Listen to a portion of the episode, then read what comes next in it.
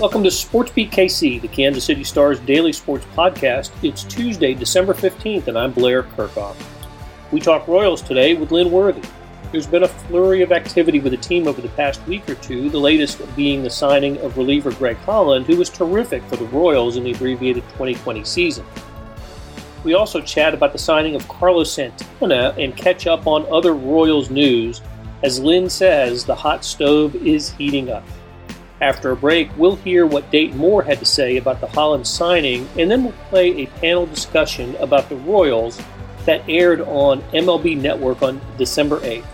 Ken Rosenthal and Ron Darling discuss the Santana signing, and I think you'll find it interesting. But first, here's Lynn Worthy. Hey, Lynn, how you doing today?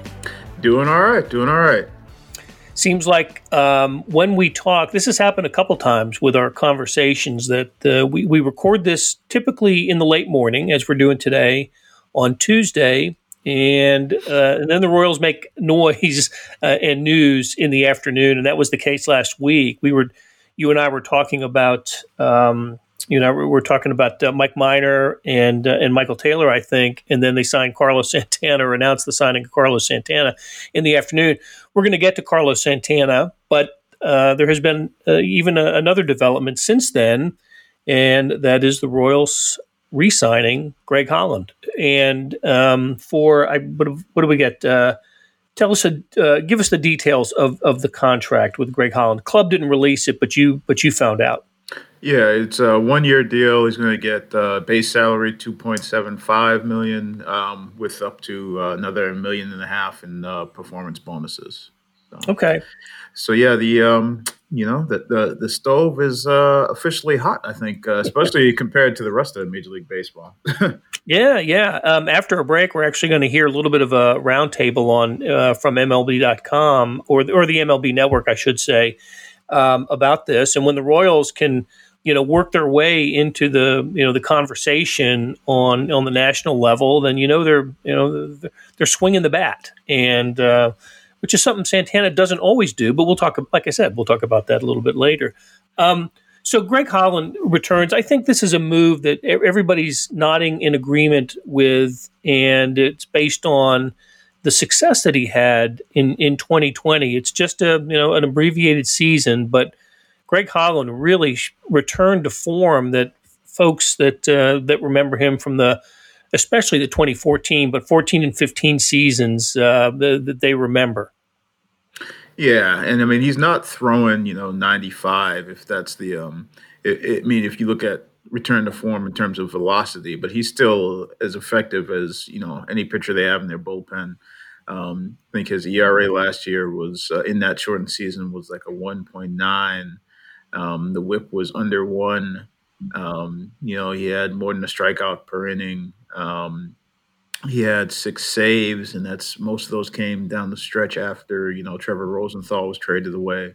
So I mean, and he pitched in different roles. I mean, they, he was a guy who they might bring him in, you know, in the seventh inning, depending on where they were in the lineup. He he pitched um, in extra innings in that tie game situation. I think the the first win of the season, I think he might have actually recorded that win if I remember right, because I think he pitched. Um, he might have pitched that tenth inning, or maybe he pitched the ninth inning. I'm not sure. Um, in Cleveland, and so yeah, he's um, and just his experience. I mean, when you look at the guys that've gotten the bullpen, especially you take Rosenthal out, most of those guys are still fairly, you know, uh, young in their careers. I mean, you got Barlow, you got Staumont, you got um, Hahn, who's you know uh, converted to a reliever. You got a guy like Kyle Zimmer, so um, you know um, he's uh, Tyler Zuber. He's he's he's the veteran to sort of anchor that group of guys that you you think got potential, but you're not entirely sure what the, what they're going to be, um, you know, as finished products. Yeah, I, I, like that idea of Holland as a kind of a, a veteran presence, a mentor for the younger arms in the bullpen. What what do you do you see the same role for him in 2020, uh, 2021, or, or, or d- d- does it get adjusted a little bit?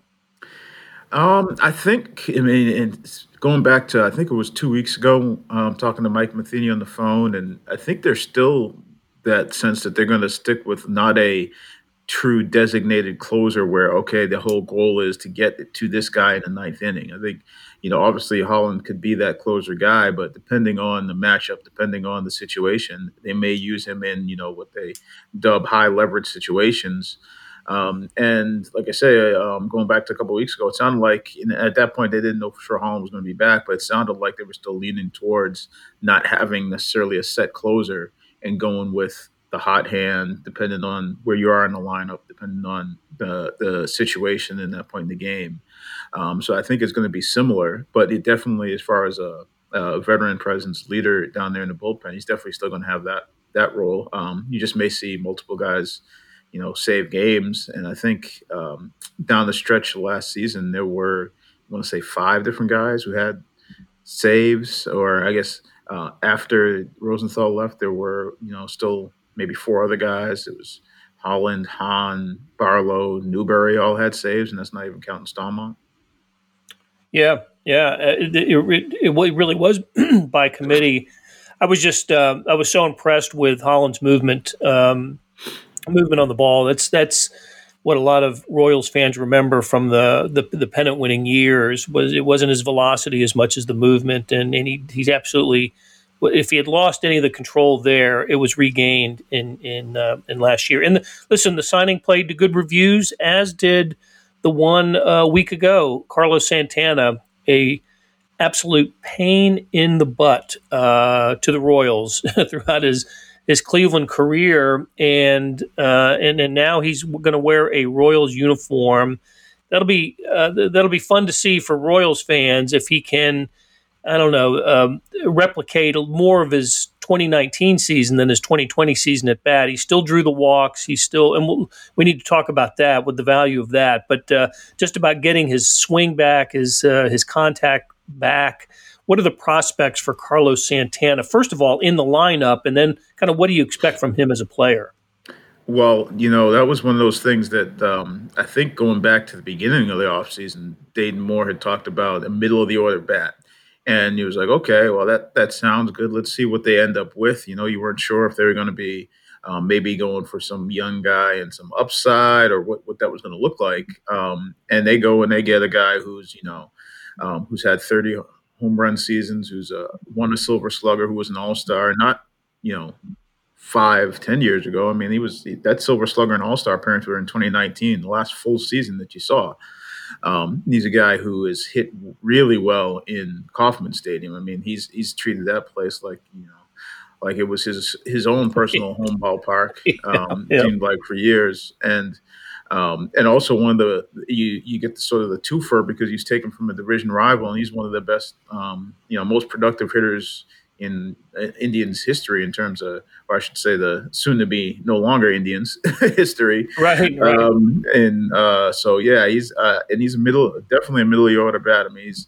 Um, I, I, was guessing. I think we did one. Uh, Pete and I did something for the, that we put online where we sort of guessed at the lineup, and I think I put him at you know potentially fifth behind the you know Salvi and Soler, but you could also see him maybe in four in that four spot. Um, he's a switch hitter, so you don't have to worry about uh, you know necessarily being too left-handed or right-handed. He, he takes care of that for you.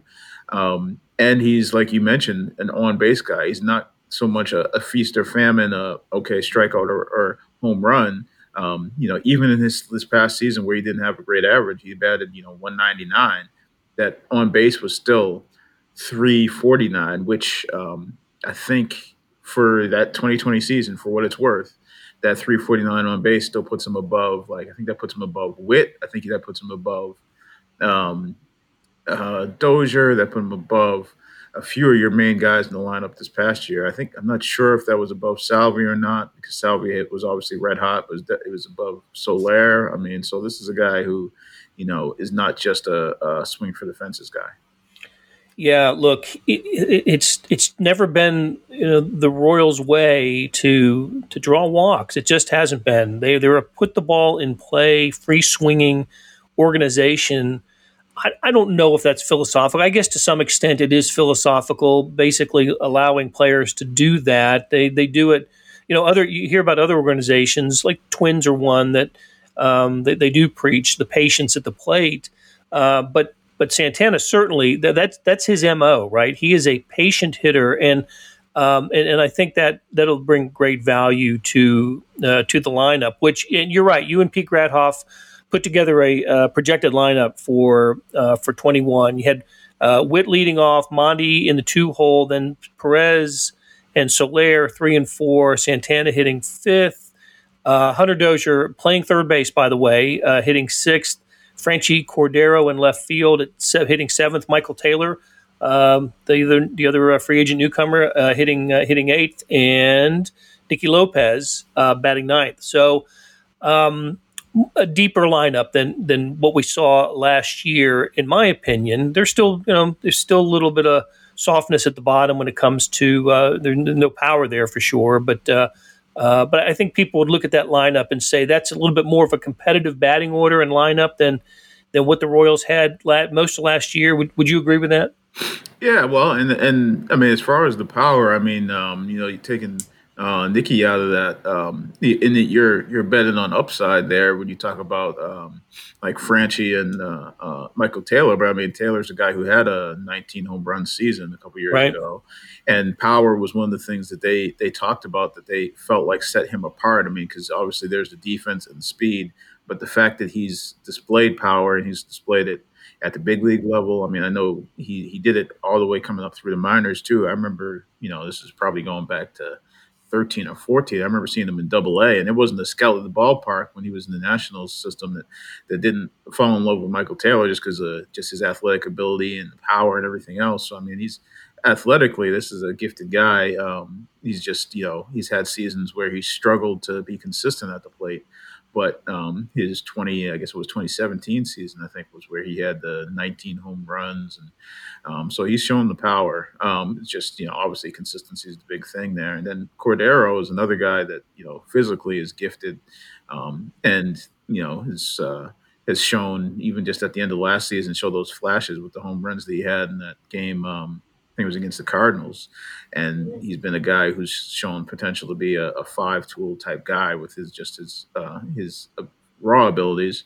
Again, consistency and staying healthy has been his main thing. But um, so if if those guys you know make good on some of that promise, and that's seven eight in your lineup, that's not a, a bad place to be at.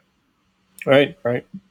Hey, also going on with the Royals. Um, I thought this was funny. Salvador Perez has been picking up hardware uh, quite a lot of hardware in the last uh, week, week and a half. He was named the, um, I'm sure I got this right, the American League Comeback Player of the Year. He was on the All Major League Baseball team. And some of the reaction that I saw from fans was, well, we didn't know they had those awards.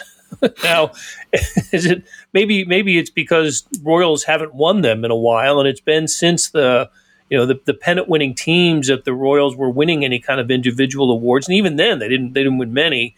Um, it was such a such they, they weren't certainly not the uh, the baseball writers awards. They didn't win a Cy Young or an MVP in in those. Uh, I don't think Ned Yost certainly wasn't manager of the year, but uh, but nice nice little haul for for Salvador Perez and and um, uh, and, he, and, he, actually he, he did have a terrific year. I know he missed a few games with the injury, but when he he was hot before he got injured, and he got injured, and then he came back and was, was stayed hot and that was a um, uh, that, that, was such a good sign for the Royals to see him return um, uh, after missing all of 2019, return with the you know with with the type of bat that he had. Yeah, and I mean, I think um, I want to say the All MLB team. I think that that may only be a few years old, um, but it's also across Major League Baseball as opposed to you know All Star, where it's just in your um, your league. So I mean, like for for a season like this year, obviously shortened season, but um, you're you know measuring him up against guys like JT Real Realmuto, who's you know the everybody thinks is sort of the prize of the free agent class this year, um, and people sort of uh, have dubbed him as maybe the the best catcher in baseball all around right now, or at least just uh, skill set wise. You know, that's that's one of the guys he beat out, and then Travis d'Arnaud, who had one of the best offensive seasons of his career, and you know, was a big catalyst for the Braves. Um, you know, those were the other guys he was up against. You know, again, National League guys, not just an American League award. Uh, and the comeback player, I feel like, has been given out for a while. I mean, that's you know, it obviously yeah, the the the bittersweetness of that is the fact that you got to be coming off of something pretty, uh, yeah, right, you know, right. significant Un- to, to be in the running. Yeah.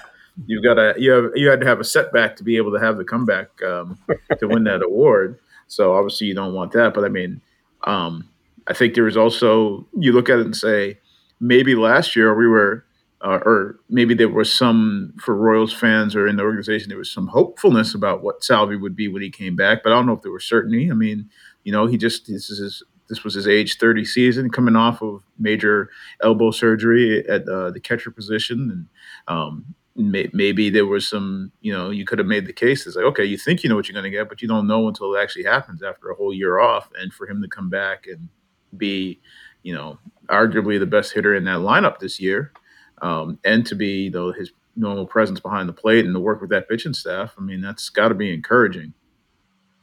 Absolutely. And, and, another piece of news that has occurred in the last week or so the Royals, uh, de- it was determined what the, uh, the, the, minor league uh, stops are going to be for the Royals uh, going forward. And it doesn't change at the top. The Omaha will, will continue to be the AAA uh, affiliate and Northwest Arkansas in AA, but it did change beneath that. And listen, it's I don't know how significant it is that um, you know that uh, the, the, the affiliations change, except for uh, just a couple things. You know, Wilmington has been had been a long time affiliate of the Royals. Um, all all the the Royal stars that came up through the system came through Wilmington, and so there was there was a nice exchange of, of pleasantries, if you will, between the um, the, the, Blue Rocks and the Royals when when it when it happened. But I thought it was one thing I thought was interesting was when word got out that that Columbia, South Carolina was leaving. I forget the, the Mets, I think, right? Weren't they a yeah, Mets? Yep, they were the Mets low A in um, the South Atlantic League. Right. You, for some reason, you you you knew you were kind of in on that from the beginning. You had a you had an inkling that uh, that was going to be the Royals um, uh, low A or what a single A affiliate, and it turns out that's true. That in the uh, in the Quad Cities uh, Bandits in in uh, in Iowa will be the the the two um, uh, Royals below uh, Double A. So I guess the the the thing to that's newsworthy and interesting here is there was only four, right? Every major league team is just going to have four. Is is that right, or how, how is it going to work in minor yeah. league baseball this year? Yeah, four full season affiliates. So I mean, as opposed to where you had you know a short season team, uh, a rookie ball team, um, I mean, you could still have your, uh, that, and that's I should say four full season domestic affiliates because you could still have a Dominican Summer League team, and you could have you could still have a um, a team that runs out of your facility. So for the you know the Royals, that would be out of Surprise, but the, you're not going to have you know for the Royals, uh, you're not going to have um, you know uh, Idaho Falls, you're not going to have uh, Burlington, um, the rookie league teams, you're not going to have those um, for you know um, some of the there are teams that had uh, short season uh, teams that up in sort of like the Northeast, like where I grew up in the New England area. The New York Penn League has sort of been um, sort of taken apart, and so you won't have those teams where guys come straight out of college, and usually that might be one of the first places they go to play the short season, starting in you know late June. Um, that's not going to be the case anymore. So now it's just going to be basically you know a low A, a high A, double A, and um, AAA as far as full season affiliates, and you might still have guys, uh, teams that you run out of your facilities in Arizona and Florida. But that's what the uh, the new look is going to be. And um, yeah, the uh, uh, I think we got that was sort of the rumored thing going back to you know almost last this time last year, um, and then um, it pretty much became solidified once the Mets. I think as soon as Sandy Alderson became the new um, head of baseball, and they they announced a new owner, and Sandy you know, was asked about who their affiliates were going to be, and he ran down to four. That pretty much set it in stone, and everybody knew. One, you knew that it was going to be four, and two, you knew that uh, Columbia was on the uh, the outside looking in of the on as far as the Mets, um, right? You know, situation, and that's where you know, I mean, having covered some minor league baseball in different places over the years, I, start, I heard the rumor that it was going to be Quad Cities and Columbia. I just wasn't able to quite get it set in stone, but. Um, it sort of made sense too, because as you talked about Wilmington, Wilmington and Quad Cities share an owner as well, so it made sort of a, an easy fit or transition, I guess I should, you should say. Right, right. So and you grew up with the New York Penn League, and I kind of grew up with the Appalachian League. Mm-hmm. Um, and uh, to my understanding now, that's going to be a summer college league um, for. I don't know how I don't know how it's going to work with the other uh, other rookie uh, leagues, but I know the Appalachian League is talked. They're talking about being a summer college uh, league. So, uh, so good for those for the small towns that uh, you know that's how, how, people pass summer nights in June, July, and, and, into early August. There's 60 games, you know, season, 30 games at home, and I remember those days well. So, um, you know, I, I, hope I hope a lot of those towns can can continue to have baseball in some way. So yeah, yeah, and we probably shouldn't, uh, definitely shouldn't uh, skip over the fact Lexington looks at least right now like it's probably going to end up going independent. I mean, and people know Lexington Legends obviously had yeah some championship teams in recent years with some of the top prospects in the Royal system. Um, it looks like you know they they weren't they're not uh, on the list of teams that's going to be affiliated as of right now, and uh, it looks like they're looking at going independent and you know sort of being trying to look at it as a positive. And um, this past year, they actually did play some games with you know players that they just sort of signed themselves and put, put together a roster themselves. And considering where they're located, that seems like it might be a good fit for them. Um, just won't, you know, it doesn't look like they'll be in affiliated baseball, which is a little bit of a hit, but um, sounds like they're trying to make it a positive and maybe play more to their local fan base and um, build their own team. And we'll see what league they end up uh, landing in.